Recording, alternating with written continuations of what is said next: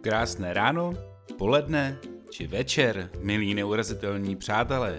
Mé jméno je Jarda Jirák a mám ohromnou radost, že vás můžu přivítat v naší audioposluchárně večerů na FFUK, která je otevřená všem, kdo odmítají stát na místě, znají opojnou chuť vzrušení z nového dobrodružství a chtějí se nadšeně rozeběhnout k bráně poznání, aby odhalili tajemství skrytá za ní.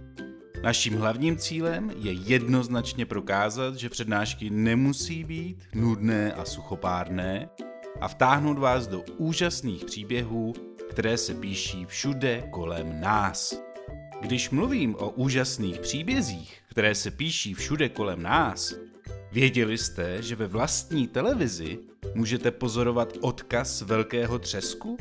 Že dešťová kapka nemůže mít víc než 8 mm v průměru a že voda může do kopce nejenom téci, ale dokonce přímo běhat? A to je skutečně jenom zlomeček fascinujících vědeckých principů, skrytých za věcmi, které každý den používáme nebo děláme. Jak by vám ostatně jistě rád potvrdil i pan profesor Petr Kulhánek, fyzik a popularizátor vědy, kterého jsme poprosili o přednášku na tohle téma.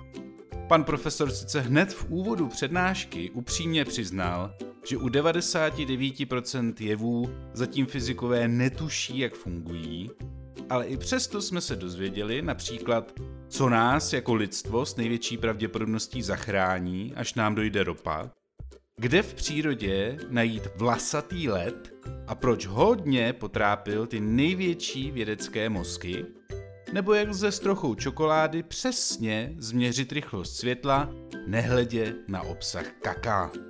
A abych nezapomněl, pokud se vám přednáška pana profesora bude líbit, což věřím, že bude, určitě si poslechněte i náš rozhovor s panem profesorem v podcastu Stůl pro tři. Teď už nás čeká hodinka a půl vědeckých kouzel za každodenními jevy, takže si udělejte pohodlí, neboť náš host právě přichází. Dámy a pánové, prosím přivítejte pana Petra Kulhánka. Tak hezký, hezký večer.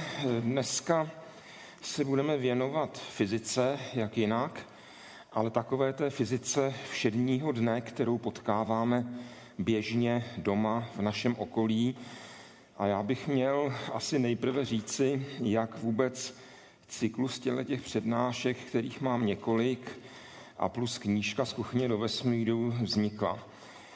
Je to už mnoho let, co jsem navštívil přednášku svého kolegy a kamaráda Jakuba Rozehnala, ředitele Štefánikovy hvězdárny, a on tam vyprávěl, jak vznikají planety. A vznik planet to není ku podivu gravitace, jak se většina populace myslí, ale na začátku ten prach dohromady se dává elektrostatickou silou. Postupně ta jednotlivá zrníčka vytvářejí takové charakteristické chuchvalce, až časem z toho vzniknou planetezimály.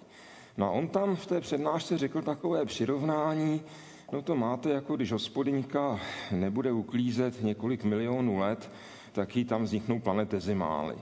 No a mně se to natolik líbilo, že jsem si říkal, No tak tohle je přece to přesně to téma, na který by se dala napsat knížka.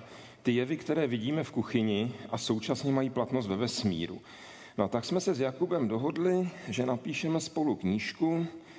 No, šel čas, roky běžely, Jakub moc času neměl, já také ne. A vždycky jsme se tak setkali a říkali, tak jednou začnem.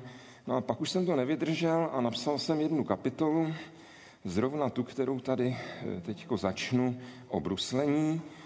Jakub, nevím dodnes, jestli si ji přečetl nebo ne, ale nechalo ho to imunním, tak jsem testovně napsal druhou, říkal jsem, přidáš se, třetí. No a jak běžel čas, tak jsem napsal celou knížku a on se pak hrozně rozčílel, že, že chtěl taky psát. No tak jsem se to snažil zachraňovat tím, že by mohl třeba napsat pokračování z postele do vesmíru nebo něco takového, místo z kuchyně do vesmíru. No to se rozčílil ještě víc, ale dneska už je to všechno v pořádku, takže myslím si, že se můžeme vydat na vyprávění o věcech neobyčejně obyčejných, o věcech z našeho okolí a začal bych klouzáním na ledu, bruslením. A rovnou bych předeslal, že my vlastně dnes nevíme, proč bruslíme. To je totiž to krásné na fyzice, že 99% veřejnosti si myslí, že fyzikové všemu rozumí, jak to funguje v přírodě. A fyzikové vědí, že 99% jevů netuší, jak fungují a to 1% je to trošičku lepší. Takže začal bych tím klouzáním na ledu.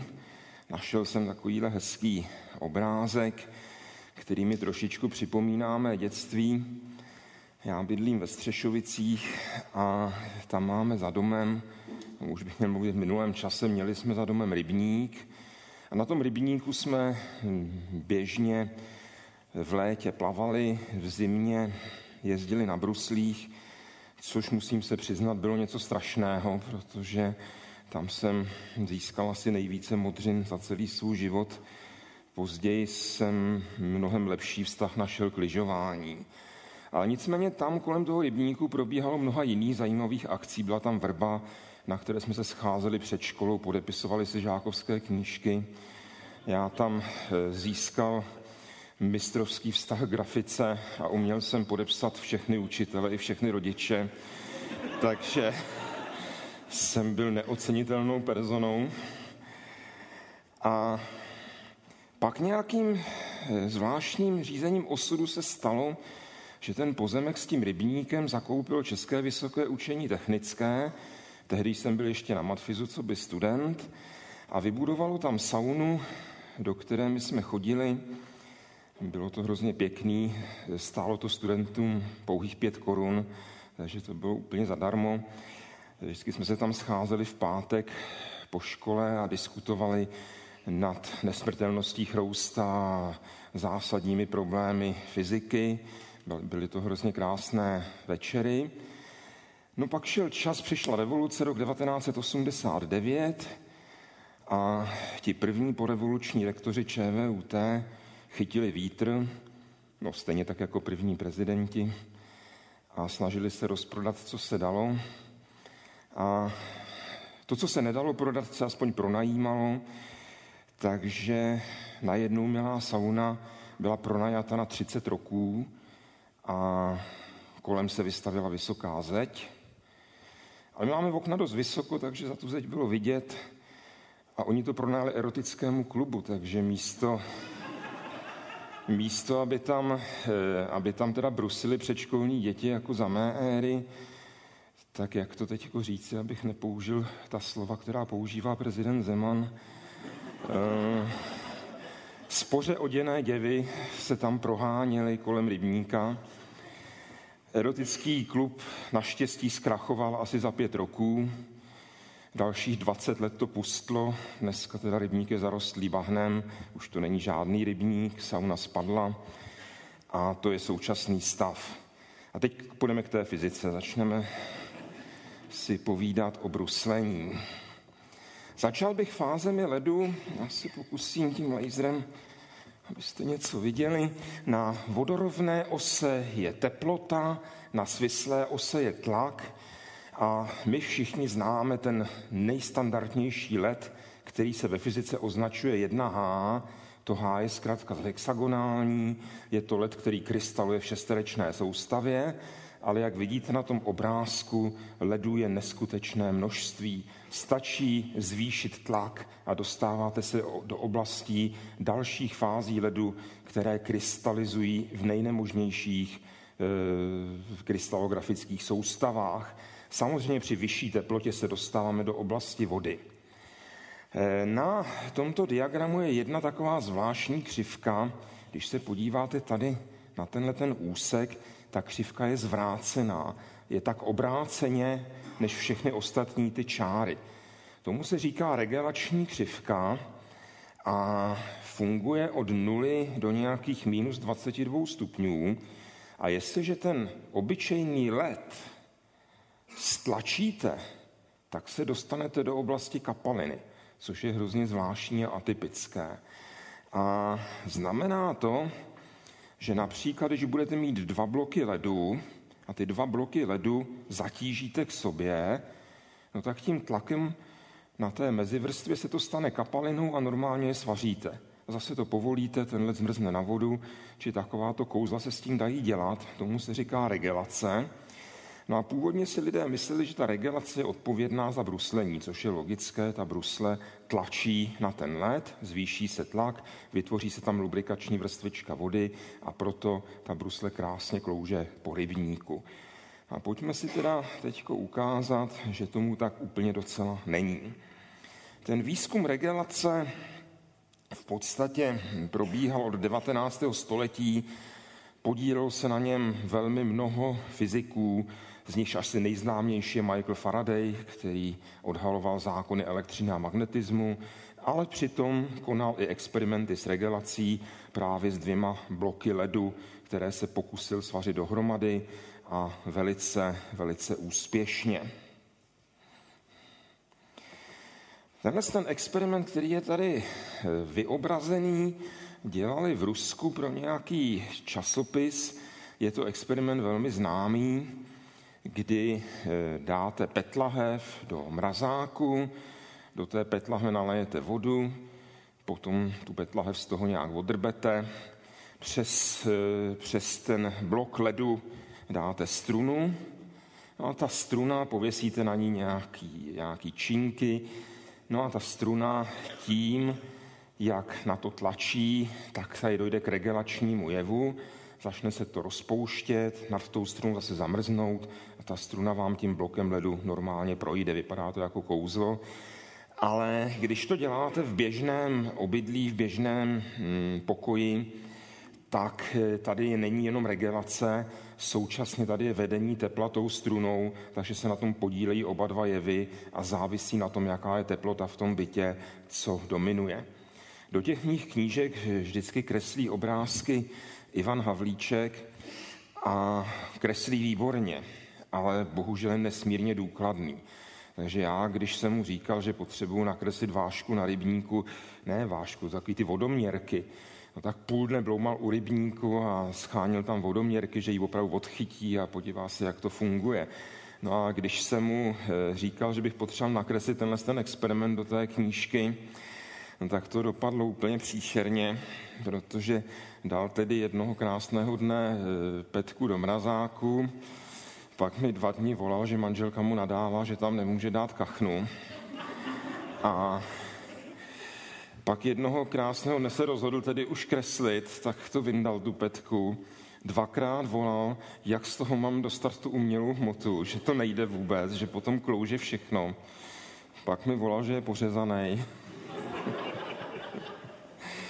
No a nakonec teda nakreslil krásný obrázek, který najdete v té knížce Kuchyně do vesmíru, ale pak mi volala manželka, jestli, jestli bych nechtěl zaplatit ten schnilej koberec, který byl pod tím. Takže kreslení obrázků u Ivana je docela problém, protože on to bere všechno nesmírně důkladně. Tohle to tedy není u něj doma, on to nefilmoval, on to jenom kreslil. Je to mm, pro ruský časopis filmované, ale je to taky v nějaké domácnosti, takže zjevně pod tím muselo být ty parkety taky docela zdevastovaný. Ale co by člověk neobětoval, že jo, pro fyzikální vzdělání a osvětu, to se musí vždycky něco prostě e, obětovat. A je tady, myslím, hezky bylo vidět, jak ta struna prochází tím blokem ledu, ať už za to tady mohla e, více regelace nebo více jiné záležitosti.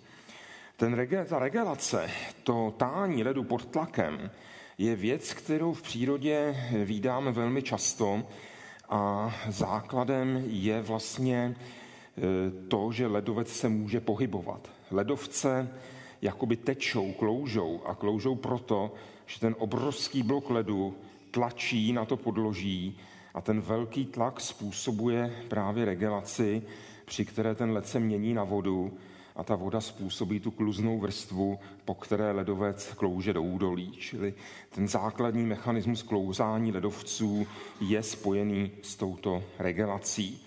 Dokonce pod některými velkými ledovci vznikají i celá regulační jezera. Jo, ten ledovec tlačí svojí hmotou na to podloží a tím tlakem se tam vytváří kapsy, kapsy vody. Největší takové regulační jezero se nazývá Vostok, je v Antarktidě, je pojmenováno podle stejnomené, stejnojmené stanice ruské, která je nad tím, a to jezero je obrovské, 250 na 50 kilometrů. Ono se o něm vědělo už někdy e, v 60. letech seismických projevů, ale lokalizováno bylo až mnohem později. A první vrt, o který se Rusové z té stanice pokusili v roce 2011, ten ještě neprošel k tomu jezeru, ten prošel jenom do takové té oblasti e, toho hm, rozbředlého ledu. A teprve další vrt, který udělali v roce 2012, se dostali do hloubky 3768 metrů a dostali se k povrchu toho jezera. A to je škoda, že jo? protože to jezero je unikátní ekosystém, který tam je 20 milionů roků. 20 milionů roků se toho nikdo nedotkl. A zjistit, jestli za takovýchto podmínek tam může existovat nějaký život, eh, bylo docela primárním cílem. No a ti, ti rusové tam udělali vrt, který byl špinavý a zanesli tam samozřejmě organismy z povrchu, což je e, neodpustitelné. Potom v roce 2015, tedy s křížkem po funuse, už udělali čistý vrt, ale to už je bohužel pozdě, protože to jezero je kontaminované tím prvním vrtem.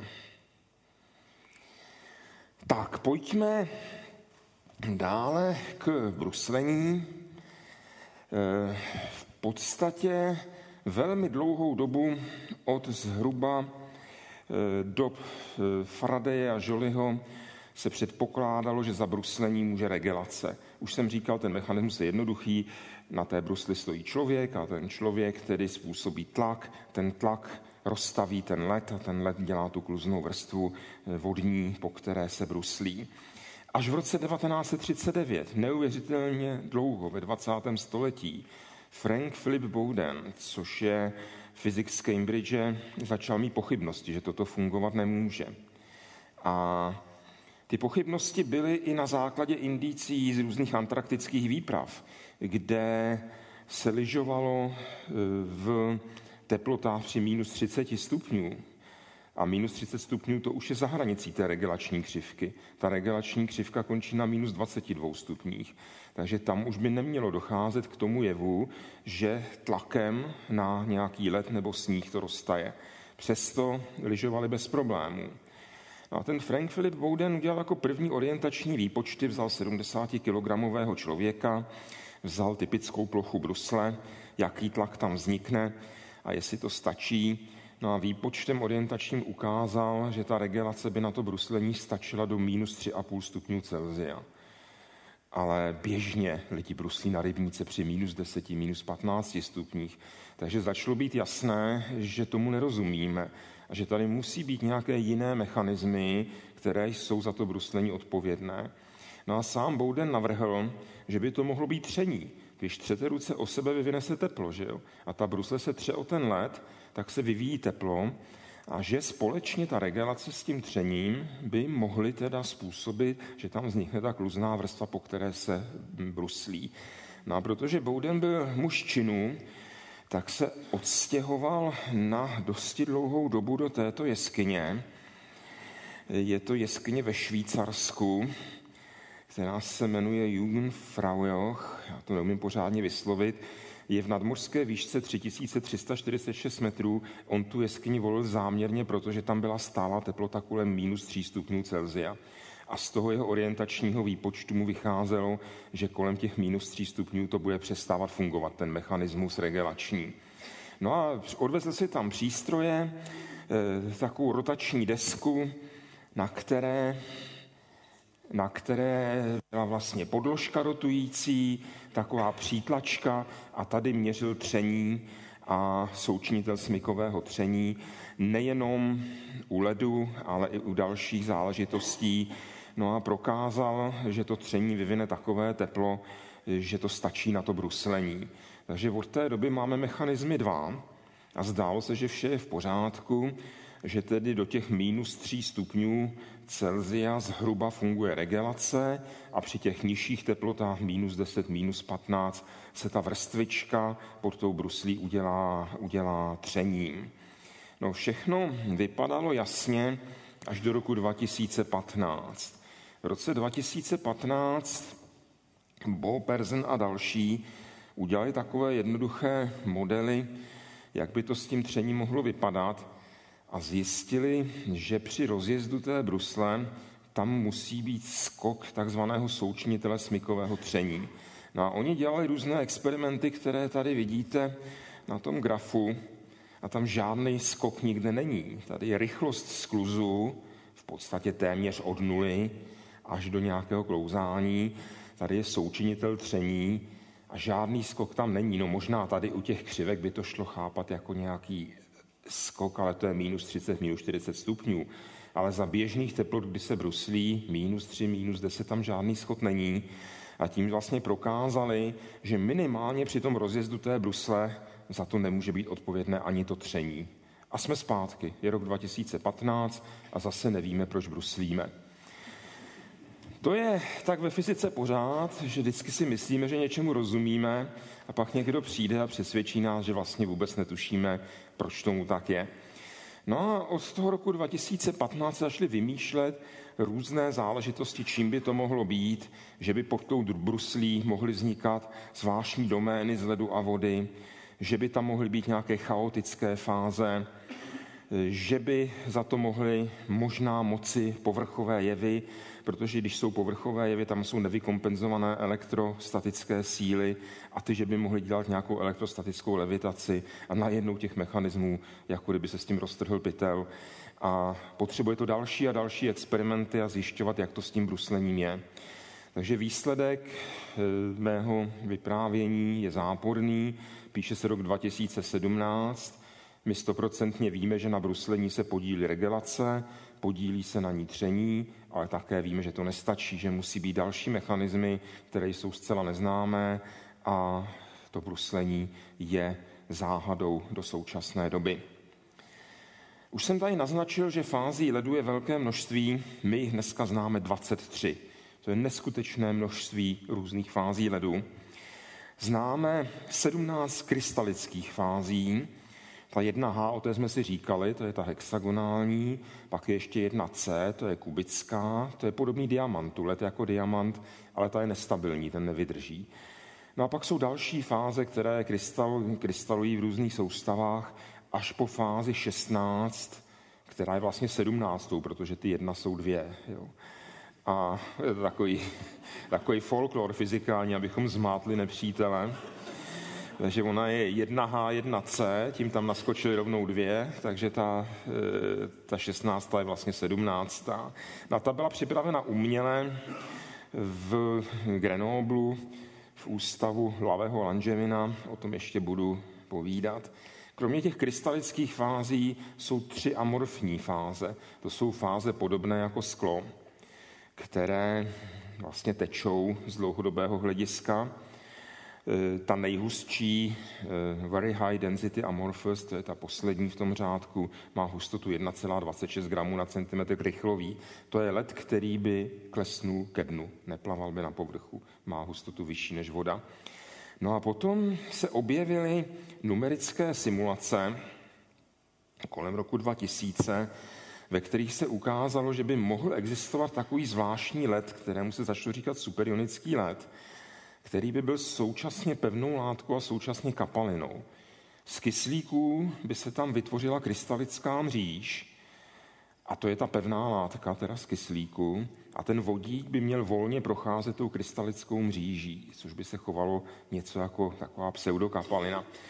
No a dlouho se diskutovalo, jestli ten superionický let je pouze záležitost nějakých numerických chyb, numerických simulací, nebo zda to může v přírodě existovat. Postupně byly předpovězeny tři takové fáze, až v Lavrencově národní laboratoři v Livermoreu se jim podařilo tuto fázi uměle připravit. Vzali normální led na diamantovou kovadlinu, vytvořili vysoký tlak a za toho vysokého tlaku se to změnilo na ten superionický led, že tam byla krystalická mříž kyslíku a ten vodík volně procházel. Či takovéto extravagantní fáze ledu můžeme očekávat eh, na astronomických tělesech a i jinde. Teď krátce k tomu, jak byla objevena ta poslední fáze ledu, taková krátká exkurze do chemie. V chemii známe pojem klatrátu. Klatrát to je síťka z molekul, která má uvnitř zachyceného vetřelce. Je to tady vpravo nahoře síťka nějakých molekul a vevnitř je vetřelec chycený. Pokud ta síťka molekul je síťka z vodních molekul, tak se tomu říká hydroklatrát. Hydroklatrát je teda síťka vodních molekul a uvnitř je chycený vetřelec. Na dně oceánu jsou velmi často hydroklatráty metanu. Vypadá to nějak takhle, tohle je veliký asi metr v Mexickém zálivu vyfotografované, ale je to i ve velkých jezerech, těch hydroklatrátů metanu je neskutečné množství a jsou to teda síťky vodních molekul, které si drží uprostřed jako vetřelce metan. To, co se běžně říká, hm, že až dojde ropa, budeme mít velké problémy, to asi není tak úplně pravda, protože až dojde ropa, tak budeme těžit metan z hydroklatrátu metanu ze dna oceánu a ze dna velkých jezer. Už se to zkouší v Japonsku velice úspěšně, dá se to těžit velmi snadno, takže až dojde ropa, tak hm, budeme devastovat na oceánu dál a začneme těžit hydroklatráty metanu a z toho dělat metan. Proč o tom povídám? Protože na univerzitě v Göttingenu je napadlo, že by mohli vyrobit uměle nový led, že by vzali hydroklatrát neonu, čili síťku vodních molekul, která si jako vetřelce chytila neon, a dělali numerické simulace, že kdyby to vakuovali, udělali podtlak, ochladili, takže by ten neon měl uniknout z té síťky a že by měla zůstat pouze síťka těch vodních molekul, což je krystalografická fáze ledu a že by takhle šel uměle připravit led. No jenomže hm, oni nevěděli. Oni to zkoušeli a vypadalo to nadějně, ale nevěděli, zda neon je ještě přítomen nebo není. Že Oni neznali to s tím hliníkem od nás Humpolce. Oni, oni hledali neon, zda je přítomen. A no tak je napadlo, že by to šlo zjistit, jestli ten neon tam je nebo není, za pomocí ostřelování té látky neutrony. Neutron je částice, která se chová současně jako částice, současně jako vlna. A když s těmi neutrony střílíte na krystalickou látku, tak se tam vytvoří typický vlnový obrazec, ze kterého se dá bezpečně poznat, jestli tam ten neon je přítomen anebo není přítomen. No a tak je napadlo, že odstěhují experiment do Grenoblu, do ústavu Lavého Lanževina, na který se díváme na tom snímku napravo nahoře. Je to takový hrnec obrovský, v něm je podtlak, jaderný reaktor a ten jaderný reaktor neslouží k výrobě energie, ale je zdrojem neutronů. A ty neutrony se neutronovody vedou k mnoha experimentům, je tam obrovská hala s desítkami experimentů a pokud někde budete číst, že neutron má takovou či onakou hmotnost, takový či onaký dipolový moment, tak to všechno bylo změřeno v této laboratoři. Tady to je nejlepší laboratoř pro neutrony na světě. No a v tom Göttingenu je napadlo, že experiment tam odvezou a že tedy tam přivedou k tomu ty neutrony a zjistí, zda tam neon je ještě přítomen. No a Ochladili to na 140 kelvinů, vakuovali pět dní, no a po pěti dnech si byli jasni, že neutron už tam přítomen není. A vyrobili uměle novou fázi ledu, krystalický led s nejnižší známou hustotou, žádná celá 81 gramů na centimetr krychlový. Já jsem relativně nedávno v tom ústavu byl a je tam obrovsky obtížné sehnat povolení dostat se dovnitř, protože Oni tam mají velké bezpečnostní předpisy kvůli radioaktivitě. No a dostalo se nás tam nakonec celá skupina 16 lidí a e, tam jsou kontroly jednak na vstupu, no a potom na výstupu musíte strčit ruce do takového stroje, který zjišťuje, jestli nemáte na sobě něco radioaktivního. No a říkali nám, to je naprostá formalita, to tak jednou za dva, za tři roky tady někdo zapípá. Z těch 16 nás prosím zapípalo pět. A tím bych chtěl dokumentovat, jak Aldebaran je důkladný a prohlíží si všechny experimenty opravdu poctivě a do všeho strčí ruce. Takže byli z toho poněkud vyděšeni, ale hm, myslím, že bychom si návštěvu užili.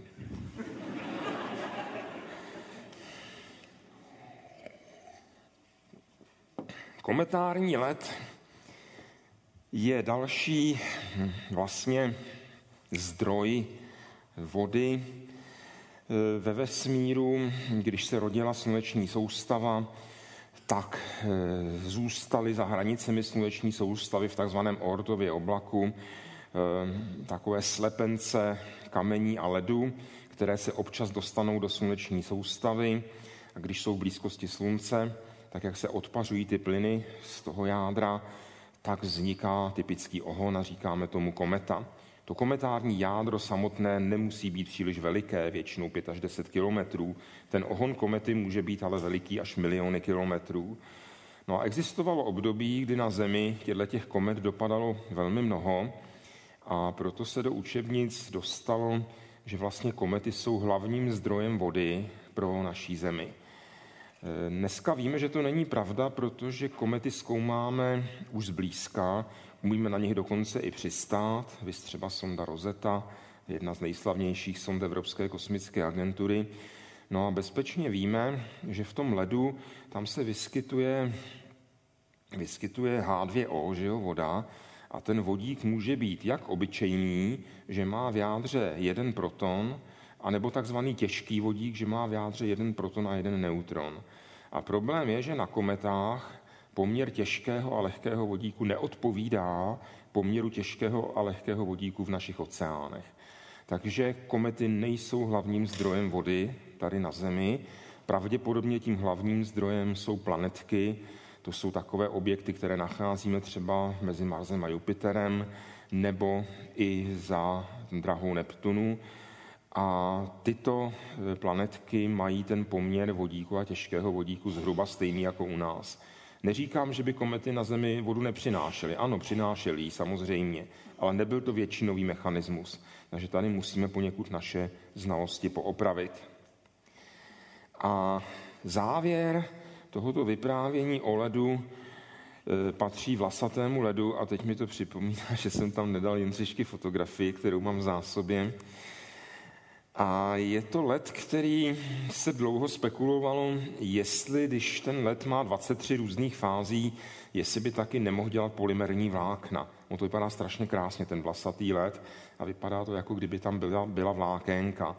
No ale pak nějací biologové přišli s tím, že ten vlasatý let je jenom na strouchnivělých kmenech a že tam je plíseň Exidiopsis effusa, takže to vlastně není nová fáze ledu, ale je to obyčejný plesnivý led, který, který sleduje vláknaté plísně a žádná senzace s polymerními vlákny se nekonala. Pojďme přejít k další kapitole. Kapky se koulí. Kapky jsou samozřejmě velice krásné a dá se na ně dívat velmi dlouho.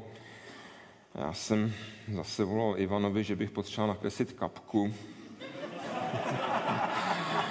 Už jsem měl teda strach, co bude následovat a přišla tahle fotografie. No nesmějte se, já když jsem po něm chtěl, a to tady nebudu mít v této přednášce, eh, takový ten známý Newtonův experiment s rotujícím vědrem, tak opravdu pověsil lano na strom a tam experimentoval s vědrem. Má to natočený na videu, bylo to něco naprosto příšerného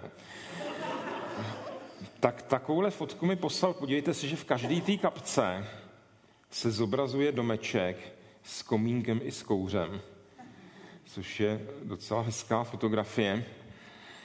A kapku mi nenakreslil, říkal, že stačí fotka. On taky občas vzdoruje. Eh, u vody je velice zajímavý jev povrchové napětí. To vlastně drží tu kapku pohromadě Protože když jste uvnitř té vody, uvnitř té kapky, tak tam na každou molekulu působí ze všech stran síly. A ty síly se vyrovnají, takže ve výsledku tam nepůsobí nic. Ale na povrchovou vrstvu tam vlastně působí síly jenom z vnitřku té kapky a z vnějšku už ne. Ty síly se nestačí vyrovnat a vznikne tam taková pružná blanka na povrchu. A ta pružná blanka, abyste ji prošli skrz, tak musíte vynaložit určitou sílu, které se říká povrchové napětí. Čili normálně to, že se po vodě nedá chodit, to je samozřejmě nesmysl. Tam je ta povrchová blanka, která vám udrží jehlu, udrží vám sponku, udrží vám žiletku, jen tam musíte pěkně dát, že jo, takhle naplacat to, nesmíte tam s tím hodit. Jo. No a tohodle jevu využívají i tyhle ty potvory. Já tomu říkám vodoměrka, Nějaký biolog mi říkal, že je snad deset druhů a každý se jmenuje jinak a že tohle rozhodně vodoměrka není. Mně to je v celku jedno, prostě je to živočich, který umí chodit po vodě, což si cením. A e, v té z kuchně do vesmíru, v té knížce Ivan tu vodoměrku nakreslil a to byla taky apokalypse, jak lovil vodoměrku, ale to nemusím tady všechno líčit. Ehm, tyhle ty síly, které se nevyrovnají, to není jenom mezi povrchem vody a okolním vzduchem, ale i mezi třeba kapalinou a skleněnou trubičkou, tím sklem. Tam jsou taky nevyrovnané síly, které způsobují buď to to, že ta kapalina vzlíná, nebo že je snižována dolů oproti normálnímu stavu. Co je zvláštní, že se vždycky kreslí kapičky, to určitě každý z vás viděl, ta kapka vypadá takhle. Taková kapka neexistuje, prosím.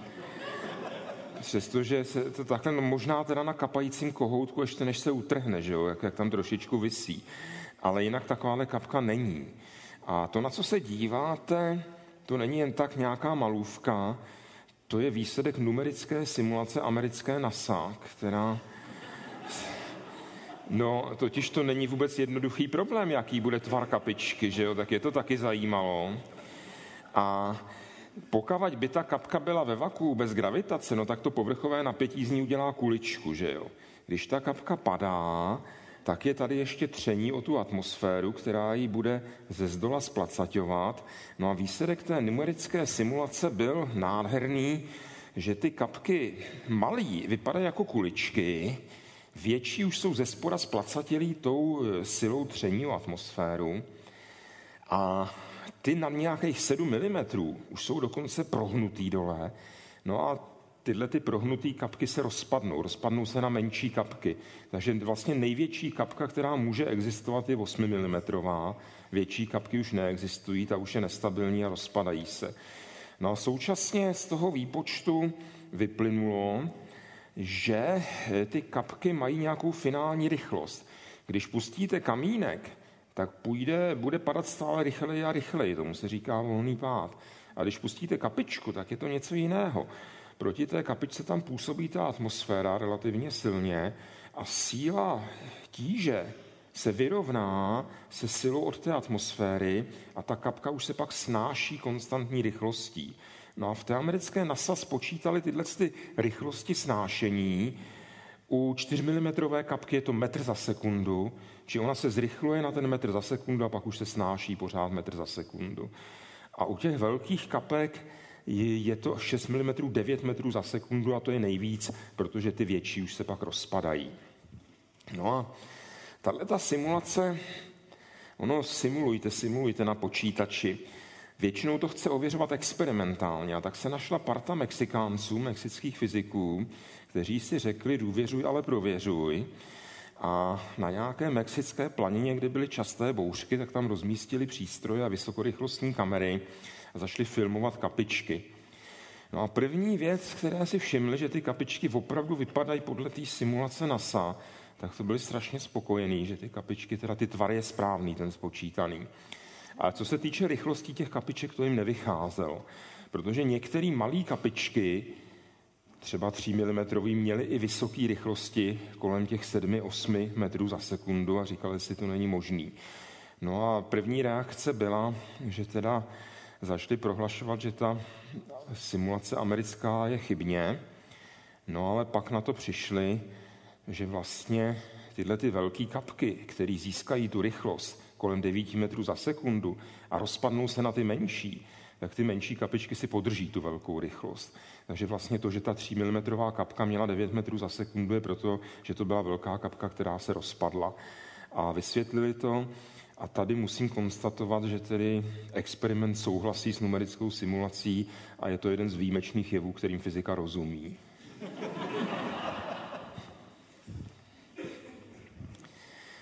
Další velmi zajímavé kolem kapiček je Leidenfrostův jev. Nevím, jestli jste o něm slyšeli. Leidenfrost byl německý lékař a teolog, který si všiml toho, co jste určitě viděli všichni. Když máte rozpálenou plotnu a hodíte na ní kapku, tak když je ta plotna rozpálená málo, tak ta kapka zasyčí a je po ní. Když je ta plotna rozpálená hodně, je to přes nějakých 230-250 stupňů Celzia, tak tam tu kapku hodíte a ona začne poskakovat a vydrží neuvěřitelně dlouho, někdy i dlouhé minuty. Je to proto, že pod tou kapkou vznikne vrstvička páry a ta vrstvička páry izoluje tu kapku od té plotny a ta kapka tam vydrží nesmírně dlouho. Když to přeženete s teplotou té plotny a půjdete na nějaký teploty přes 300 stupňů Celzia, tak už ta kapka zase zasyčí a zmizí, protože tam už bude velký tepelný tok do té kapky, čili je to jenom rozmezí teplot od nějakých 220-230 stupňů Celzia do nějakých 320 stupňů Celzia, kde toto probíhá a říká se tomu Leidenfrostův jev. A já bych pustil takové amatérské záběry Leidenfrostova jevu nejprve.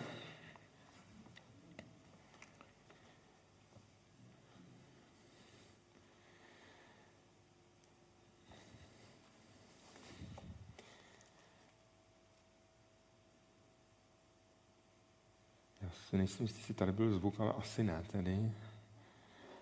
U té další animace pak už by měl být.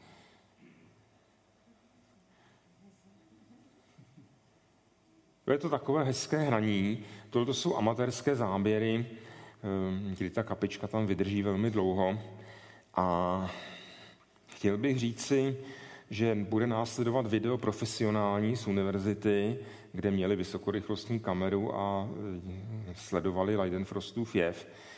A jestli ehm, jste slyšeli, že voda teče jenom z kopce, tak vás teď vyvedu z omylu, to není pravda protože právě díky Leidenfrostovu jevu, když budete mít podložku, která je pilovitá, tak vlastně ta pára, která vznikne mezi kapkou a tou rozpálenou podložkou, tak ta pára bude působit silou šikmou na tu, na tu kapičku.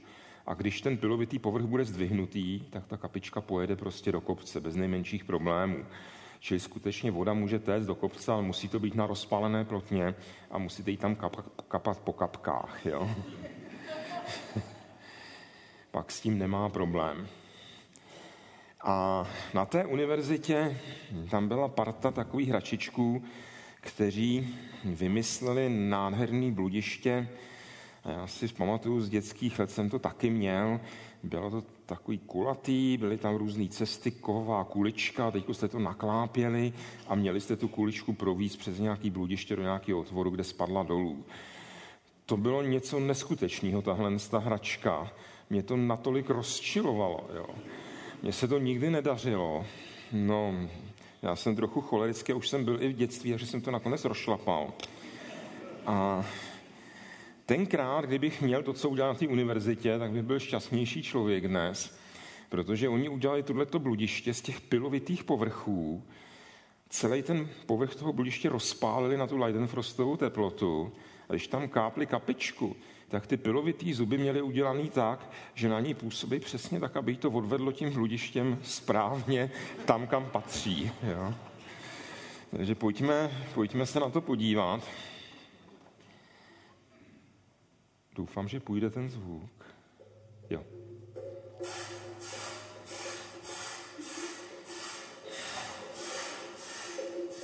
To jsme pod Leidenfrostovou teplotou.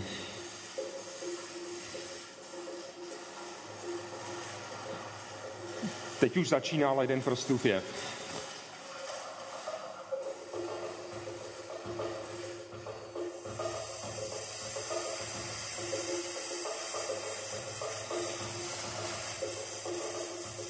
Tohle je teplota nízká a teď bude dostatečná. Je to velmi zrychlené, takže uplyne asi, já nevím, 3-4 minuty, než ta kapka zmizí.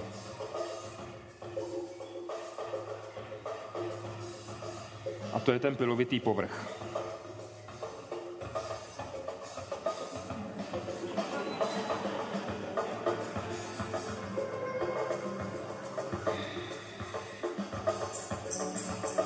Takže vidíte, že voda může téct do kopce.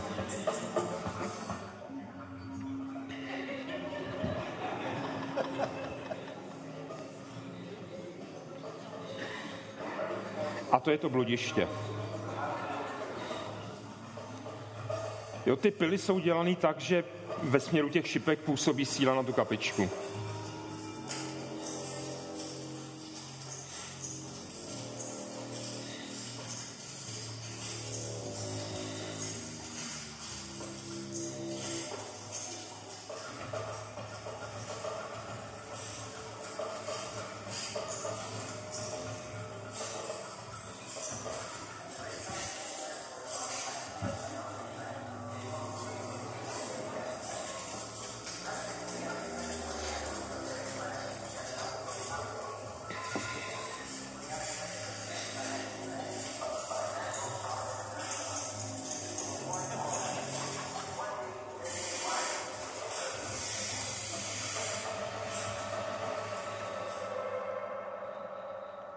A tohle pak z vysokorychlostní kamery, co se děje pod tou kapkou.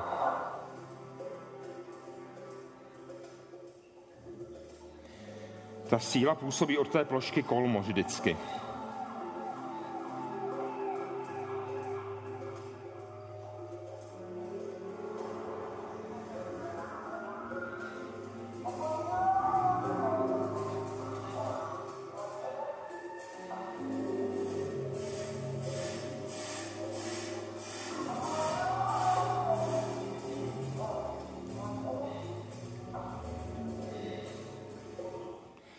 Takže až budete dětem pořizovat nějakou hračku k Vánocům, tady máte nápad, rozhodně ne to bludiště s tou kovovou kuličkou, to je k vsteku, jo? tohle to je mnohem sofistikovanější a myslím si, že kapat kapičky z nějakého kapátka je mnohem hezčí práce, než se rozčilovat nad kovovou kuličkou, která rozhodně nejede tam, kam chcete. Co se týče hm, Leidenfrostova jevu, tak ten také funguje u světa z antihmoty, jak objevil Hans Alfén. My jsme všichni krmení z sci-fi a ve sci-fi jste moc krát určitě četli, když se potká hmota a antihmota, udělá to boom. A to není pravda. Protože když se potká hmota a antihmota, tak e, začnou anihilovat na té styčné ploše.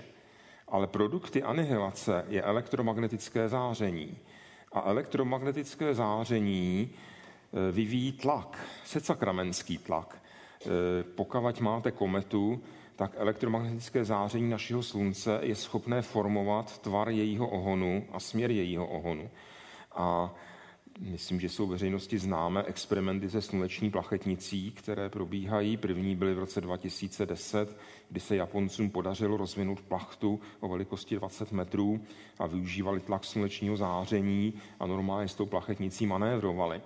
Čili ten tlak slunečního záření, tlak elektromagnetického záření v tomto případě, který vzniká na styku hmoty antihmoty, tak tam vytvoří Leidenfrostovou vrstvu, podobně jako pod tou kapičkou, a ta anihilace bude velmi, velmi pomalá a plošná. Bude probíhat jenom v té ploše.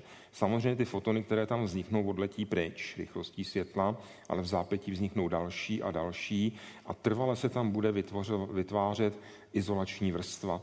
Takže není pravda, že hmota s antihmotou, které se dostanou k sobě, bouchnou. Tak to prostě není. Bude to velmi pomalý jev, oddělený tu Leidenfrostovou vrstvu, ale tentokrát z elektromagnetického záření. Tady je potom ukázka, kde se nachází antihmota ve vesmíru. Dříve jsme si mysleli, že jsou ve vesmíru celé oblasti antihmoty. Dneska ji nacházíme jenom tam, kde jsou vysoce energetické procesy, třeba v jádře naší galaxie, kde je černá díra a v jejím okolí vznikají elektron-pozitronové páry, tak tam trošičku antihmoty je, ale ta tam vzniká, ne, že by tam byla trvale. S kapičkami eh, existují mnohá kouzla a jedno z nich všichni známe, které je neskutečně krásné, že sluneční světlo se láme a odráží tak, že se rozloží do jednotlivých barev a my vidíme efekt duhy. A tady je obrázek, jak by to zhruba mohlo vypadat. Ta kapička je samozřejmě enormně zvětšená a tady ten divný exot vidí duhu.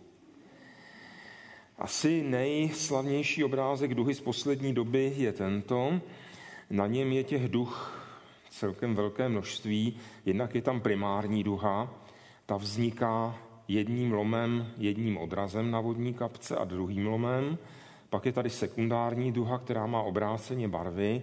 Ta vzniká na té vodní kapce dvěma odrazy a dvěma lomy. Pak je tady nějaký divný sloup, který pravděpodobně vzniká nějakou interakcí s vodními molekulami z toho jezera. No a pak jsou tady další duhy ještě v tom jezeru, a to už jsou jenom odrazy. Fyzika rozumí velmi dobře té první a druhé duze. Jsme bezradní nad tím, proč tady je ten sloup.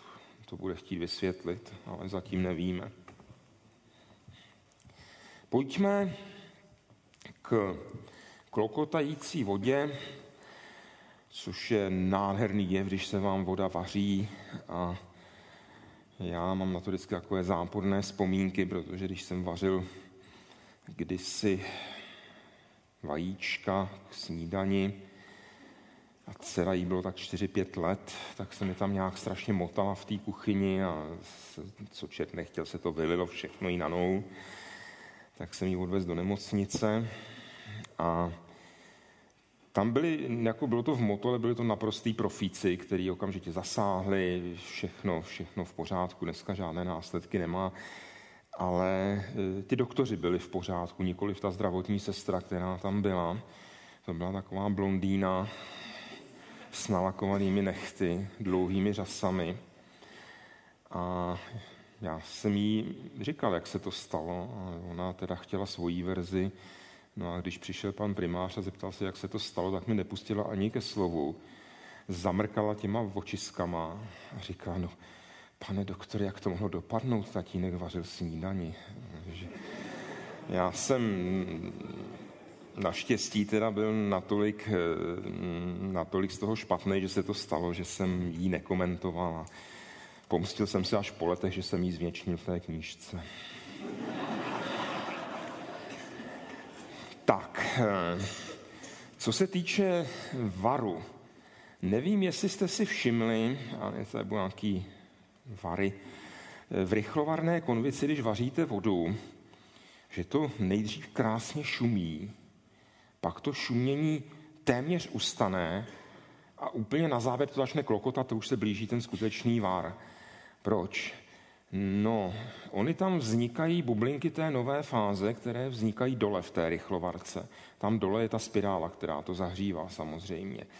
Ty bublinky, které tam vznikají, nejsou ty první bublinky, bublinky vodní páry, jak by se mohlo zdát. V té vodě je rozpuštěné velké množství nečistot. Je tam kyslík, je tam oxid uhličitý a další a další záležitosti. A ty první bublinky jsou bublinky těch nečistot. Teprve později jsou tam bublinky vodní páry. No a ty první bublinky, které vznikají někde u té topné spirály, samozřejmě vzlínají, až mají nižší hustotu směrem vzhůru a jak se dostávají do jiných tlakových a teplotních poměrů, tak implodují. Prostě zmizí. Jo? Smrsknou se a zmizí. A to smrsknutí a zmizení, ta imploze je doprovázena takovým lehkým prásknutím. A to je ten šum, který slyšíte. Takže teď už je asi jasné, že když je to dostatečně prohřáté, tak ty bublinky doletí až k povrchu a už neimplodují. A to je ten okamžik těsně před tím varem, kdy končí ta fáze toho, že ty bublinky nedojdou k povrchu, implodují nám a dělají to charakteristické šumění té rychlovarky, ale dojdou už k povrchu a najednou jakoby všechno utichlo, pak se ozve klokotání a rychlovarka už vaří. Tady jsem sehnal nějaký obrázky s pokličkama, bez pokličky hrnců. Tohle to všechno pak Ivan překreslil, ale tady mám ještě původní obrázky mé, teda mé ne, že bych já kreslil pro Boha, to, eh, to jsou stažené z internetu. Já jsem kreslil jednou na přednášce z obecné relativity koně, na kterém jsem chtěl dokumentovat zápornou křivost. Jak máte to sedlo, tak ono takhle na jedné straně je ta kružnice jedním směrem a takhle přes ten hřbet je druhým, tak to jsem se snažil nakreslit. Pak jsem se otočil a oni měli vytažený mobily a všichni se tam fotografovali. Se říkal, co to děláte? A oni říkali, no to už v životě neuvidíme, něco takového. Takže já už od té doby nekreslím a koň, koně už vůbec. A tady to je teda stažený z internetu. A otázka zní role pokličky, jestli pokličku ano nebo ne. A to je dvojsečné. Jde o to, jakou máte úlohu. Jestli máte úlohu, že nalejete do toho hrnce studenou vodu a chcete to přivízt k varu a něco si uvařit, No pak poklička jednoznačně samozřejmě ano, protože to izoluje od okolí a uvaříte to mnohem rychleji, to přivedete k varu. Tohle byla moje marná snaha po celé dětství mých dětí vysvětlit, že když něco vaří, že se tam musí dát poklička. Nikdy se mi to nepodařilo, vždycky zásadně vaří bez pokličky. Ale ono většinou to jejich vaření dopadne tak, že, že tam stejně pak jsou takový uhlíky a v bytě, v bytě je černo úplně, tak se to vyhodí ty hrnce a začne se znova. Ale poklička teda normální člověk rozhodně ano. A normální člověk, jestli je to třeba plynový sporák, jako máme my, tak když se to uvede do varu, tak se může pod tím kotlem stahnout, že jo. No proč? Protože víc než 100 stupňů z toho neuděláte. Ať budete dělat, co budete dělat, můžete žhavit pod kotlem, jak chcete, ale víc než to tam prostě nebude. Jo. Takže je to pak už naprosto zbytečný. Stačí ten var udržovat e, nějakým malým výkonem, ať je to elektrika nebo ať je, ať je to plyn. Ale trošičku jiná úloha je, jestliže už máte tu vodu, že se vaří a váš úkol tentokrát není v ní něco uvařit, ale to, co dělají ty mý děti, běžně vyvařit úplně, aby zmizela. Jo? A udělat to co nejrychleji. No a tady ta role té pokličky už je zanedbatelná, protože změna, dokavať to byl ohřev, tak samozřejmě ano, že jo. Ale pak, když je to změna skupenství, ze skupenství kapalného na skupenství plyné, na páru, tak to už probíhá při stejné teplotě, při těch 100 stupních Celzia. A veškerá energie, kterou do toho dodáte, už jde na změnu té vody na páru. A je jedno, jestli tam poklička je nebo není. Když tam je, no, tak to bude utíkat ta pára bokem, když tam není, tak půjde nahoru. Takže tady ta poklička už nemá svůj smysl, když to chcete vyvařit a je to jedno, jestli ji tam dáte nebo nedáte. Ale pokud chcete přivízt studenou vodu k varu, jednoznačně pokličku ano.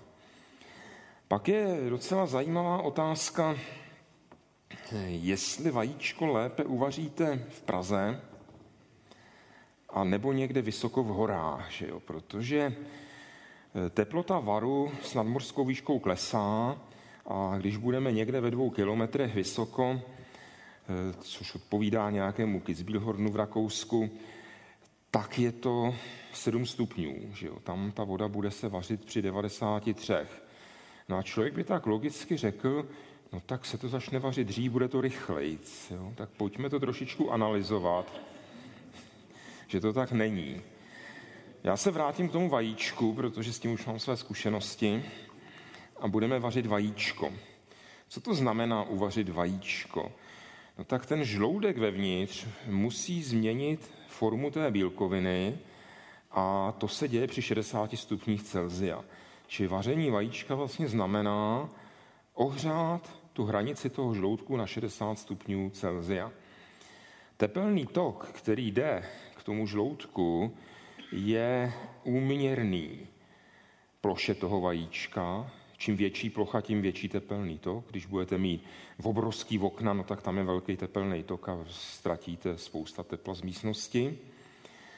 Pak ten tok je nepřímo uměrný vzdálenosti.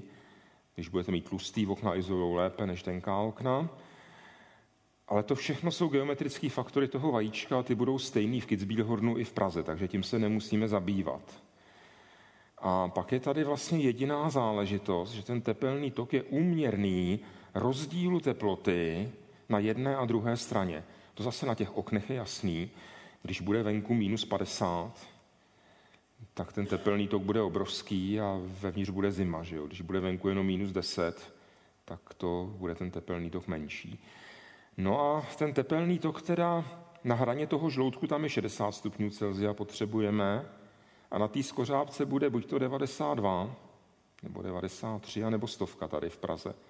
Takže ten tepelný tok je vyšší v Praze, 100 minus 93. A tím pádem teda v Praze to vajíčkou vaříme dřív. Jo? Takže není pravda, že by to bylo v horách. Tak tohle je nějaký pomatený video. S varem to asi ani nemusíme. Analogický jev jako var je na slunci, eh, kde eh, vlastně Slunce je plazmatická koule a z toho nitra je vynášena energie vzestupnými proudy a potom sestupné proudy, ty chladné, jdou zase do nitra Slunce a povrch Slunce vypadá takhle krásně zrnitě, kde jsou to vrcholky těch vzestupných a sestupných proudů, což vlastně odpovídá tomu varu, který my známe z, eh, z běžných experimentů v kuchyni. Kolem zvuku asi je dost záležitostí, kterými bych se nechtěl zabývat, ale tohle to na chviličku típnu, to je hodně zajímavé. Jestliže bude venku opravdu mráz, já jsem ho zažil vlastně jenom jednou, to byly uhelné prázdniny a bylo minus 26 stupňů Celzia. A když nám dali prázdniny, tak já měl ten blbej nápad jet do Krušnej hor na Klínovec lyžovat a sjel jsem to jenom jednou, omrz mi jazyk a tím můj experiment skončil. Ale takovýhle mráz, kdyby zase jednou přišel, tak si určitě zkuste experiment, který ukážu. V rychlovarce ohřejte vodu na 100 stupňů, vyjděte na ten mráz a vyhoďte tu vodu do vzduchu. Protože při takovém rozdílu teplot, ta voda plus 100 stupňů a venku pod minus 20, dojde k tomu, že ty vodní kapičky se rovnou změní na sníh, což je nádherný. A bohužel teda tenkrát jsem to nevěděl, takže to jsem neexperimentoval. A zkoušeli jsme to někdy loni, kdy byly docela pěkný mrazy, ale ne zas tak velký, takže se nám to nepovedlo. Tohle je v Rusku, tam je zima veliká. Takže...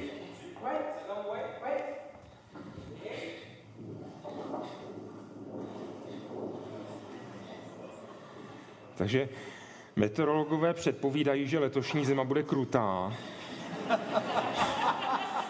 tak máte domácí cvičení, můžete zkoušet přeměnit vodu přímo na ledové či sněhové krystalky.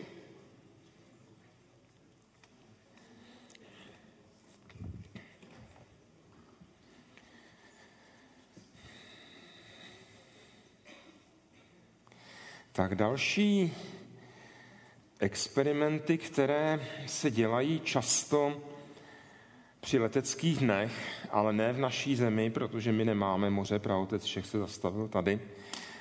A kdybychom měli moře, tak tam můžeme dělat takovéto experimenty. A jestliže letadlo letí nad zvukovou rychlostí, tak když letí nad zvukovou rychlostí, tak zvuk se tahne pouze za ním. Jo, protože to letadlo samo letí rychleji než zvuk. Což znamená tady dole, když bude nějaký člověk, tak vlastně, když bude třeba v tomto místě, tak to letadlo nemůže slyšet, protože ten zvuk je všechen za tím letadlem. A teprve, když to letadlo doletí tak, že ho lízne tato ostrá hrana, tak v tu chvíli ten zvuk uslyší. Říká se tomu rázová vlna. No a na té rázové vlně ta funguje jako by nečistota a když je to u moře, kde je vysoká koncentrace vodních molekul, tak tam ty vodní molekuly začnou kondenzovat na páru. No a to je nádherný trik při leteckých dnech, kdy ten pilot to šolíchá tak někde kolem rychlosti zvuku. Když letí pod zvukovou rychlostí, tak ten kužel zmizí, než ten zvuk jde i před něj. A když přitlačí a letí nad zvukovou rychlostí, tak se vytvoří takovýhle kužel. Čím vyšší rychlost, tím ten kužel je uší. Samozřejmě, když to šolíchají kolem té rychlosti zvuku, tak ten kužel je téměř kolmý. Takže pojďme se podívat na takovéto show na leteckém dni.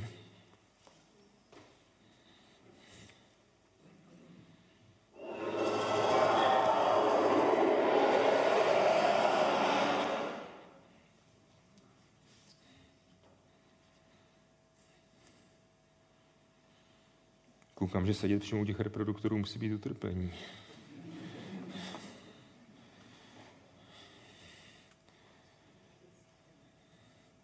No, tam je vidět, teď letí pod zvukovou rychlostí, pak zase za chviličku přidá a rozvine se ten kůžel rázové vlny, protože na té rázové vlně začne kondenzovat ta vodní pára. Jsou to krásné efekty.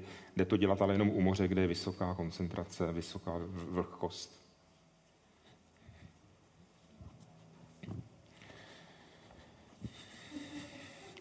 Tak já myslím, že to byl poslední zvuk, že už, že už nebudete trpět. A pojďme od mikrovlnky k velkému třesku. Mikrovlnka je zařízení, které asi všichni dneska používáme naprosto běžně. Je to zařízení, ve kterém si ohřejete jídlo, v tomto případě nějakého ptáka. A zdrojem těch mikrovln je magnetron. Ten magnetron vytvoří mikrovlné záření, a to dělá tu krásnou věc, že vodní molekuly, které jsou v té potravině, které mají dipolový moment, mají jeden konec skladnější a druhý zápornější, tak to elektrické pole začne s nimi kmitat, rozkmitá ty molekuly a oni ty kmity potom hm, jdou na tepelné kmity a výsledkem je ohřev té potravy. Samozřejmě tam, kde nejsou dipolové molekuly, tak to neohřejete. Jak vypadá ten magnetron? To je záležitost celkem velmi jednoduchá. Je to elektroda, která má takový vlnkovitý tvar. Tady ji vidíme. Do toho tam je magnetické pole. A výsledek všeho je, že elektrony místo, aby spořádaně letěly z jedné elektrody na druhou, tak letí po takové vlnkovaté dráze. A když elektron jako nabitá částice letí po zvlněné dráze, tak vyzařuje elektromagnetické záření. A to je to, co vám ohřívá ty potraviny, co rozkmitá ty vodní molekuly. Či velmi jednoduchý princip, který všichni, kdo kdy sloužili za války u radarů, věděli, protože to radiové záření, když do blízkosti položili jakoukoliv tyčinku, čokoládu, tak se to zahřálo a buď to rozteklo, jsou známé zkazky, jak měli v kapse nějaký potraviny, které se roztekly. Že tohle to bylo známé a popisuje to celá řada vojáků, kteří sloužili u těch radarů.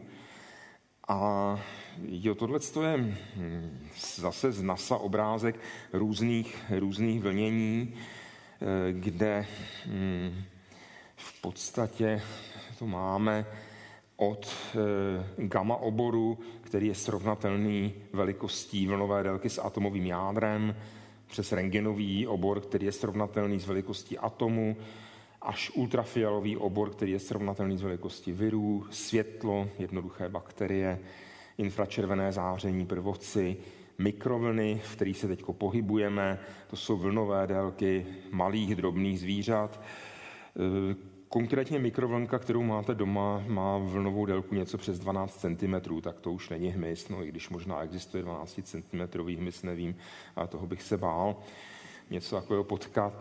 No a pak máte radiovlny, eh, kde, když jsem Ivanovi řekl, udělej mi tam obrázky podle vlnové dílky, aby to tak odpovídalo zhruba, tak mi nakreslil tohohle slona.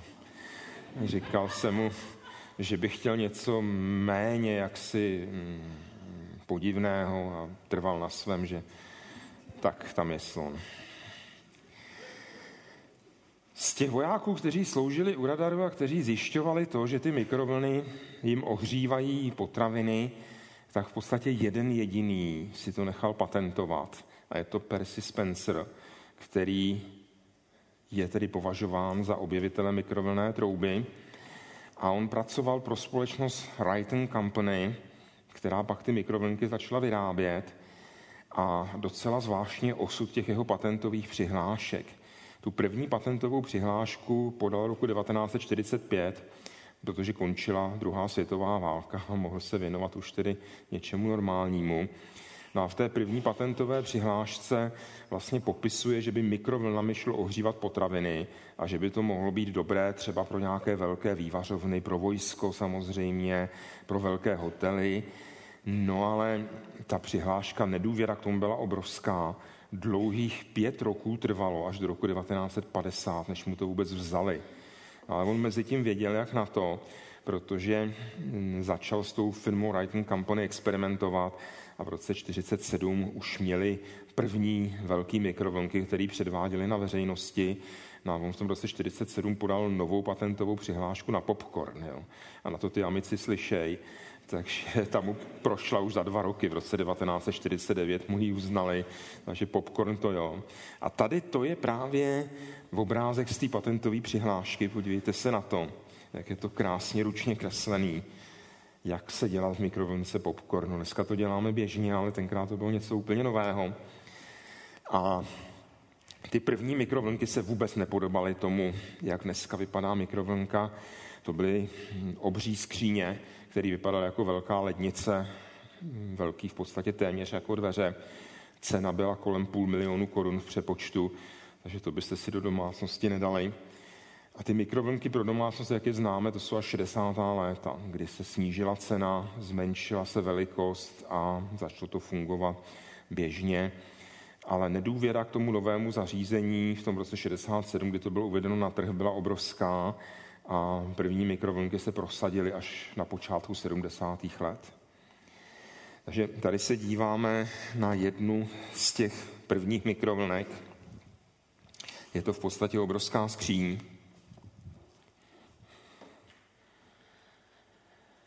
1600 W příkon, to se moc neliší od dnešní mikrovlnky. Hmotnost 340 kg, na to byste doma nechtěli, že jo, samozřejmě. Cena půl milionu v přepočtu na dnešní peníze.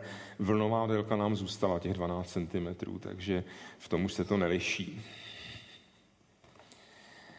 Tohle je obrázek, který se mi strašně líbí, protože to už je mikrovlnka, která je určená opravdu pro nějaký provozy eh, v hotelích a ten daný kuchař, který tam je, nebo tady v tomto případě nějaká hospodyňka, tak tady je zvon z takový tý síťovaný mřížky, což máte dneska v mikrovlnkách taky. Máte to na těch dvířkách, aby to mikrovlné záření vás neohrožovalo. A je to jištěné tak, že teprve, když ten zvon se spustí, tak ze spodu, kde je ten magnetron, který tam dodává ty mikrovlny, začne tam proudit elektromagnetické záření. Bez toho spuštění zvonu to nefungovalo. Či takhle vypadaly první mikrovlnky.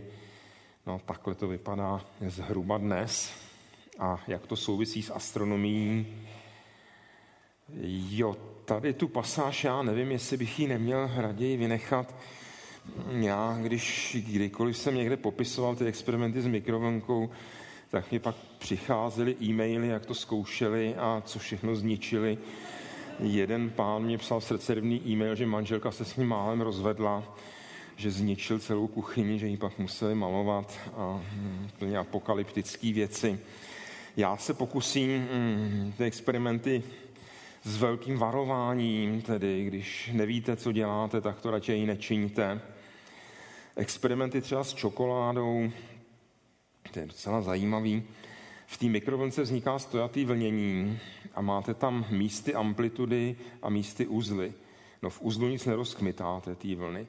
Takže proto je tam takový ten otočný talíř, že jo?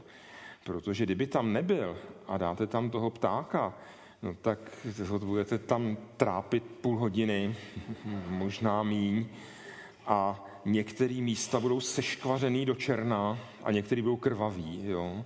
v těch uzlech to prostě netopí. Takže proto je tam ten talíř, který s tím pohybuje, aby ten pták procházel uzly a kmitnami. Či když budete ohřívat polívku, tak byste ji neměli dát doprostřed té mikrovlnky, protože to se vám nebude točit, ale dát ji excentricky, aby samozřejmě procházela těmi oblastmi, eh, kde to topí a kde to netopí. Jo. Takže myslet si, že když tam dáte krásně symetrický talíř, nebo takže to, to není ono. Ale pro naše experimenty ten talíř je nežádoucí, jo? takže první, co učiníme, otočný talíř pryč. Jo? Kdyby nešel pryč a potřebovali jste jako podložku, tak z petlahví takový, jak jsou ty víčka, tak dejte pod něj, aspoň abyste ho zdvihli a on se netočil. Takže zrušíme otáčení talíře. No a pak už jen na vaší libovůli, co tam nasypete, Vemte papír, dejte to na ten talíř a nasypejte tam čokoládu, kaši, něco prostě sypkýho, co má v sobě trošičku vlhkost, aby to, aby to hm, rozkmitávalo to mikrovlnné záření. No a pak tam se udělá obrázek přesně těch kmiten a uzlů. Tady je vidět někde, nečkejte, já půjdu takhle stranu, abych mohl na to posvítit. Tady je uzel, kde to nehřeje, tady je kmitna, kde to hřeje. No a můžete si udělat mapu, kde ta mikrovlnka hřeje a kde nehřeje. Z té mapy se dá odvodit i jaká je rychlost světla, kdo to umí, ale to už, je, to už jsou teoretické detaily. Ale pro vás je to důležité, pro ty další experimenty, abyste věděli, kde je dělat ty experimenty. Že jo? Ten experiment nepostavíte do tohohle místa rozhodně, protože tam to nehřeje, takže sem musíme stavit experimenty. Tak, tak první, co můžete vyzkoušet, vzít CD, dopadne tak, jak vidíte na obrázku, tam vzniknou, protože je to pokovený hliníkem, že jo, tak tam vzniknou plošné proudy, které to celé ohřejí, rozpraskají. Ale je to docela hezký efekt, když to děláte delší dobu, tak tam takový jiskry, blesčíky a docela, docela pěkný. Potom hodně dobré jsou experimenty s žárovkou, ne ty letky, prosím vás, to je úplně na nic. Ty klasické tepelné žárovky, co bejvávaly, tak ty mají v sobě vlákno. A když vám to vlákno schoří, tak vy si myslíte, že je na nic taková žárovka. To vůbec není pravda. Taková žárovka je pořád dobrá, protože proč ona svítí to vlákno? Protože tím prochází elektrický proud a ty elektrony ohřejou to vlákno. No jo, ale my máme mikrovlnku, takže my můžeme mít vlákno přerušený klidně a ty elektrony budou kmitat v tom elektrickém poli a ohřejou to vlákno stejně. Takže když dáte žárovku do mikrovlnky, do toho, do toho místa, kde škvaří a zapnete ji na chvilku, tak ta žárovka se krásně rozsvítí. Prosím, apeluji na vás, abyste ji zapnuli na chvilku, na dvě sekundy. Je to krásný pohled samozřejmě, ale ne díl, jo, protože pak se vám ohřeje ta skleněná baňka celý to bouchne a to už není to správný ořechový. Takže jenom opravdu takhle vždycky pinknout sekundu, dvě, žárovka se rozsvítí, je to hezký, zase jí zhasnout, rozsvítit. Že můžete se tím svítit tak nárazově, jo, ne jako, ne jako trvale. Pak je krásný experiment s vyráběním plazmatu, Tady na tomhle obrázku je tady nějaká sirka, sirka to je úplně zbytečný. Stačí špunt, jak je to tady, a jestli znáte ty tuhy do mikrotušky, jo, tak tu tam zapíchnete a nic jiného neděláte, ani to nemusíte zapálit. Akorát přesto musíte dát skleničku. Když to celý přesto dáte skleničku a zapnete mikrovlnku, tak co se stane? To elektrické pole z té mikrotušky vytrhá jednak ty uhlíky, jednak elektrony a kolem vznikne plazma, nádherná zářivá koule. Ta sklenička tam musí být, aby to plazma bylo nějak formovaný a držený. A má to několik nevýhod zase samozřejmě, protože opět to nesmíte dělat moc dlouho, protože se vám ohřeje ta sklenička a exploduje. No a protože to, co se tam děje, to jsou exotické chemické reakce v plazmatu, tak tam vzniká spousta jedovatých plynů, takže až vám to bouchne, tak když tak aspoň větrejte rychle, jo? A, a nebo utíkejte. Já mám pocit, že ten experiment tady možná i má. Takže ještě, ještě jednou se omlouvám za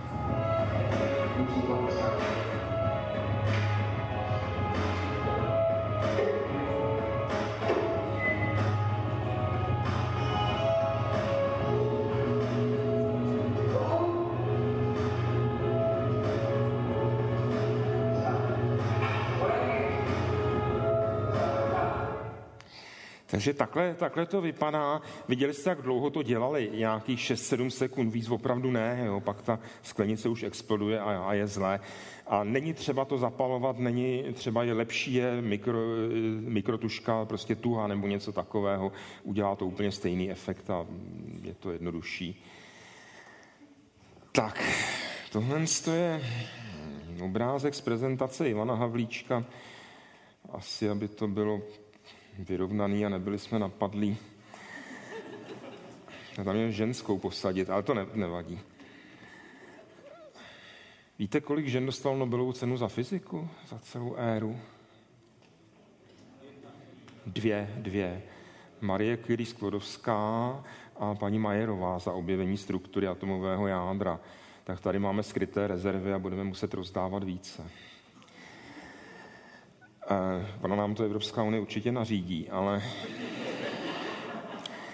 tady k tomu obrázku, to, co tam je na těch dvířkách té mikrovlnné trouby, to je obrázek reliktního záření. A já se pokusím vysvětlit, co to reliktní záření je. To jsou také mikrovlny. A když se podíváte na tento snímek, tak na počátku byl ten vesmír horký a hustý. To je ta počáteční oblast těch prvních 400 tisíc roků a byl v plazmatickém skupenství. Co to je plazmatické skupenství? Když budete zahřívat led, tak se vám poruší ty krystalické vazby, stane se vodou. Když budete zahřívat vodu, poruší se vám Van der Waalsovy vazby, stane se párou vodní. Když budete zahřívat páru, tak potom způsobíte, že se odtrhají elektrony z atomárních obalů a vznikne prostředí, kde budou jonty, kladně nabité a záporně nabité elektrony. To je plazma. A plazma je neprůhledné, neprůhledné pro elektromagnetický signál, protože jakýkoliv elektromagnetický signál, který letí plazmatem, narazí na ty volné elektrony, rozkmitá je a tím, že je rozkmital, tak to přebere energii té vlny a ty elektrony začnou zase svítit na jiné vlnové délce, vysílat jiné záření a je to neprůhledné. To si zkuste za bouřky se podívat na blesk, skrz neuvidíte, skrz ten kanál. Nebo nemusí být bouřka, může svítit sluníčko, to máte jedno, to je taky plazmová koule. Podívejte se na sluníčko a krz něj taky neuvidíte.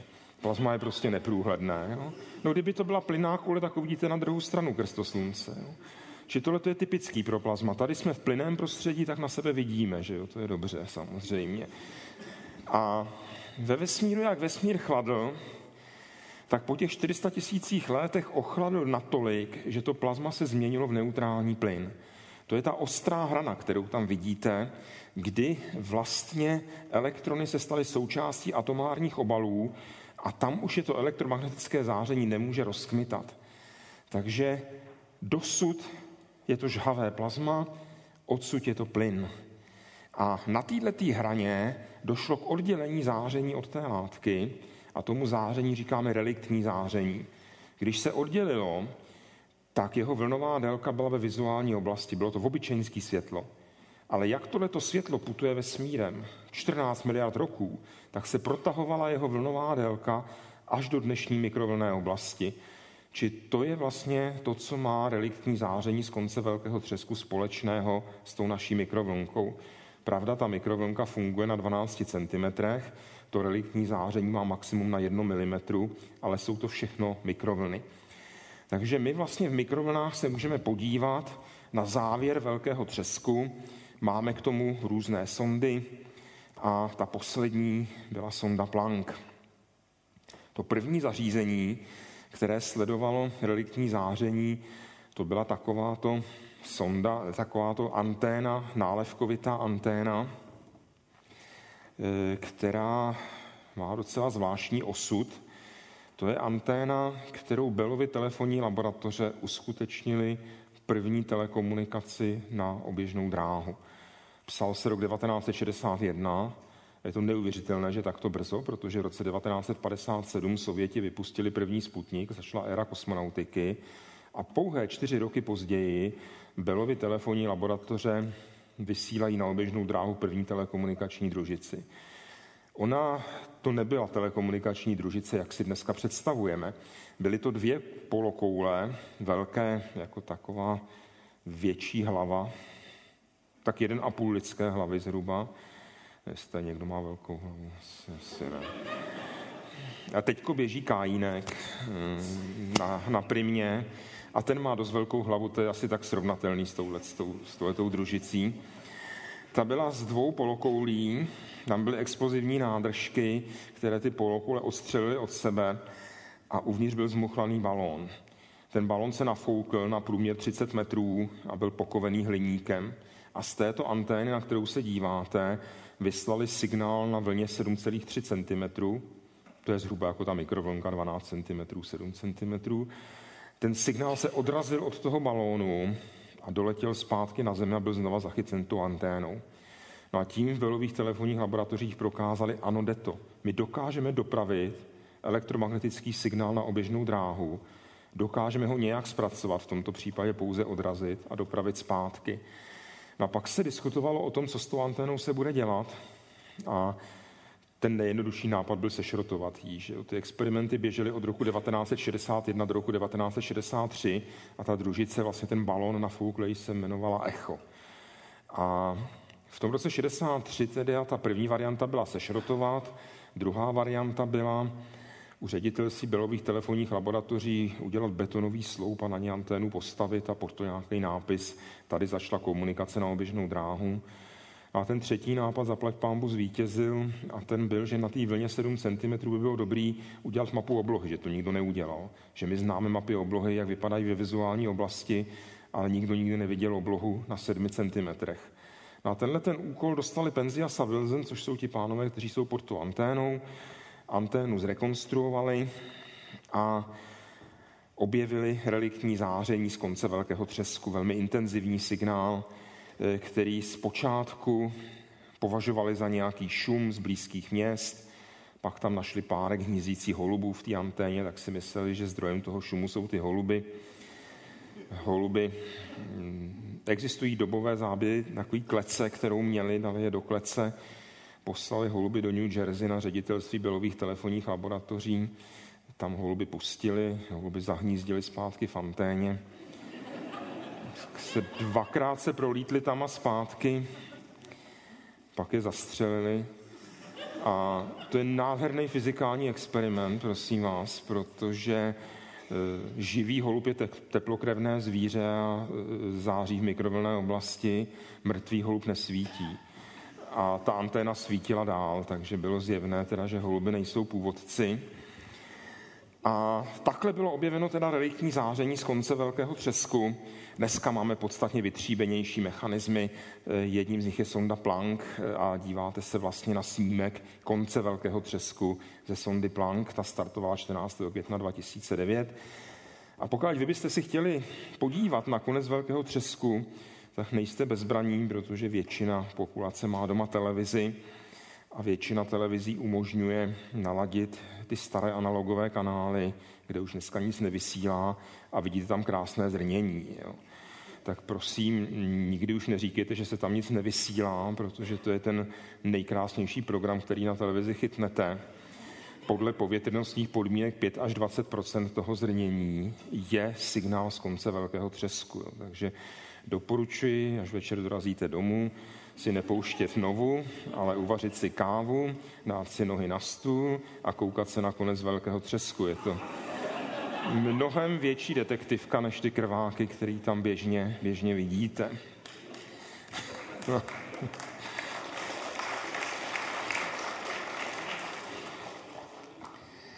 A s tím reliktním zářením se potom dělají kouzla, že se zjišťují velikosti těch flíčků, jak vidíte na tomto snímku, ten hlavní pík nejvyšší je kolem jednoho stupně, či ty flíčky v tom reliktním záření jsou nejčastější v jednom stupni, což je situace na konci velkého třesku. Z těch flíčků se pak rozvinuly dnešní galaxie, kupy galaxií a tak dále.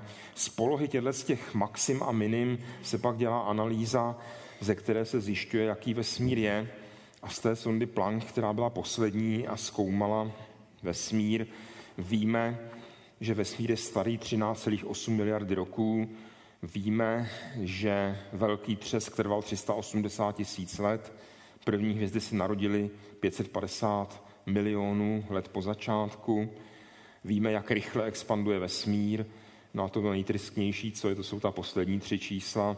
Dozvěděli jsme se, že atomární látka tvoří 5% vesmíru, zbytek je něco, čemu moc nerozumíme a z těch 5% to ne všechno nesvítí, atomární látka to nemusí svítit, tak 1% celku svítí. Takže až se podíváte na oblohu, uvidíte hvězdy, hvězdokupy, mlhoviny, je to krásné, ale je to 1% celku a člověk má tu odvahu a drzost z toho vyvozovat, jaký ten vesmír je.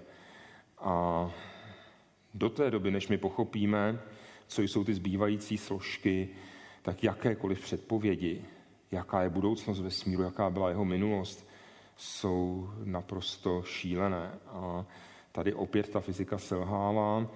I když máme které možnosti, jak můžeme na urychlovačích zopakovat ten proces velkého třesku, podívat se na takové exotické formy látky, které tady tenkrát byly, to je všechno pravda, ale predikovat do budoucnosti, co bude za 5, 10, 20 miliard roků ve vesmíru, to bychom byli příliš odvážní. To nemůžeme, protože známe jenom to 1% celku, o tom zbytku víme velice málo a cílem je samozřejmě současné fyziky se dozvědět co nejvíc, abychom nebyli tak bezbraní a abychom porozuměli jak bruslení, tak velkému třesku.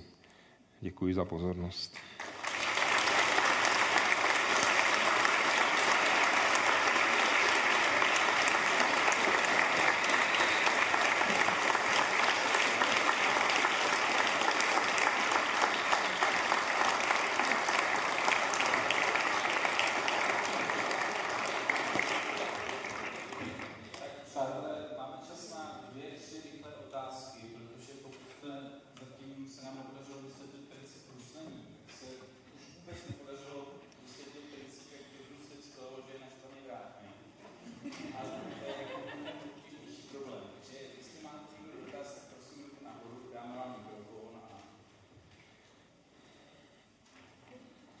Můžu reagovat ještě na toho vrátného.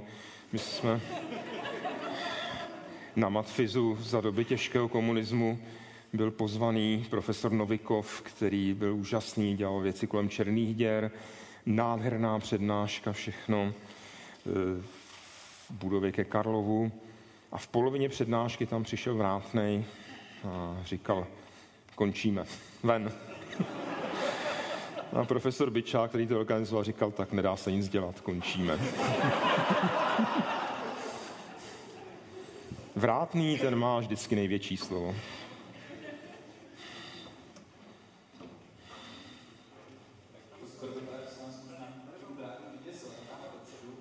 Tady je dotaz.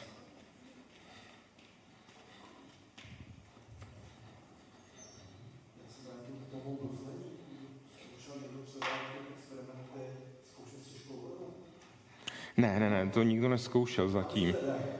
Jedna drahý a jedna, která nerozumí ani tomu s lehkou vodou, že jo, takže...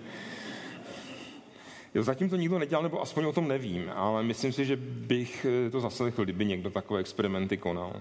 Takže odpověď je ne.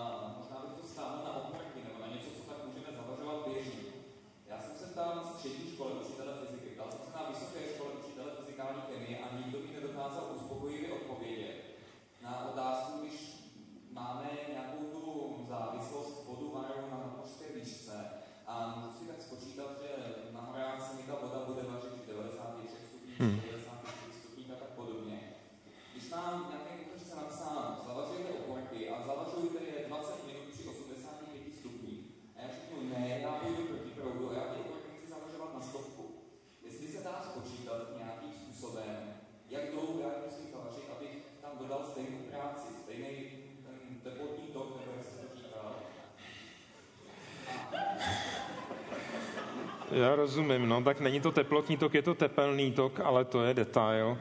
Ehm, samozřejmě tam jde o to, co s těma okurkama chci províst, že jo? A co je, co je cílem?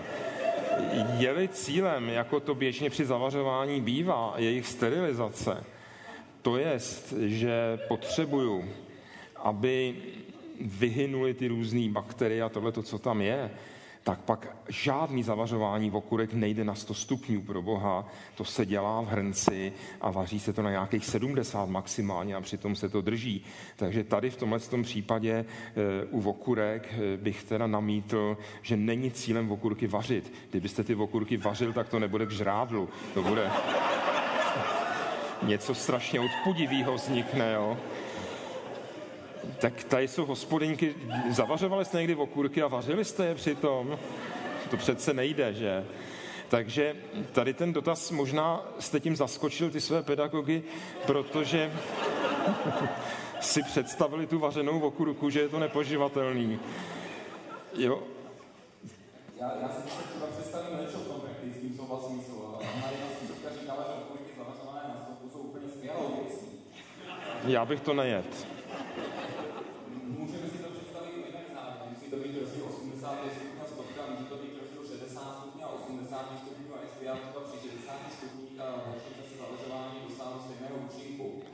Jasně, tady jde opravdu o ten cíl a u toho vajíčka byl cíl udělat 60 stupňů na hranici žloutku. U těch okurek a podobných věcí, pak, když se to má sterilovat, tak je cíl dosáhnout nějakých 70 stupňů uvnitř té kapaliny, rozhodně ne var. Pakliže ale se ptáte na to, že budu mít nějaký blav, který chci opravdu uvařit, tak tam to je jiná záležitost, že jo. Tam jde o to, že potřebujete změnit nějakou strukturu těch vláken toho masa a podobné věci a musíte znát zase teplotu, při který to jde. A dalo by se dopočítat jako u toho vajíčka e, z rozdílu teplot, v kolik díl to máte vařit. Ale určitě v těch horách to budete vařit díl. Jo, pakliže cílem je změnit strukturu toho masa nebo strukturu vnitřní těch bílkovin, pokud to ale není cíl měnit strukturu bílkovin, což eh, u okurek rozhodně není, ale zabít nějaký mikroorganismy, tak tam jste hluboce pod bodem varu. Budete vyprávět, že ani kulhánek vám neodpověděl, mi to jasný.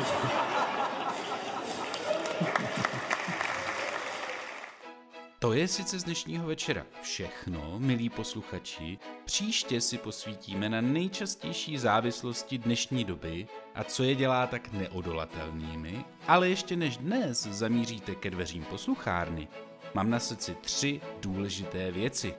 Za prvé doufám, že se vám tenhle večer na FFUK líbil. Nevím, jak vy, ale já se po téhle přednášce začal dívat na věci kolem sebe úplně jinýma očima. Pokud to pro vás byl s námi příjemně strávený čas, zvažte prosím možnost podpořit naše úsilí o další skvělé přednášky a stát se neurazitelným VI patronem na adrese patreon.com lomeno neurazitelný. Nikdy vám to nezapomeneme. Za druhé se sluší připomenout, že v popisu epizody najdete odkaz na videozáznam celé přednášky – ve kterém uvidíte všechny slajdy a především fascinující videa pana profesora, bez kterých se audioverze musela bohužel obejít. Ale hlavně na YouTube nám můžete nechat komentář, jak se vám přednáška líbila, na čím vás třeba přiměla k zamyšlení, jsme totiž ohromně zvědaví na vaše podněty. A hned o kousek níž v popisu epizody je link na náš web, kde najdete spoustu zajímavých odkazů k přednášce, nejlepších citátů a dalších libůstek. Ostatně na našem webu neurazitelný.cz bych vás moc rád uvítal ještě z jednoho důvodu. A tím je pozvánka k odebírání našeho neurazitelného newsletteru neboli Neuramailu. Jeho prostřednictvím se totiž s předstihem dozvíte o všech našich akcích, rozhovorech a dobrodružstvích s náskokem před zbytkem světa, abyste se s námi mohli hned vydat na příští cestu za novým poznáním a být přímo u toho, nebo třeba přispět zajímavou otázkou na hosta. Jsme moc rádi, že nás posloucháte. Nezapomeňte, že svět je sice rozbitý, ale možná to půjde opravit. A moc se těším, až se opět setkáme v posluchárně na začátku dalších večerů na FFUK. Mějte se nádherně.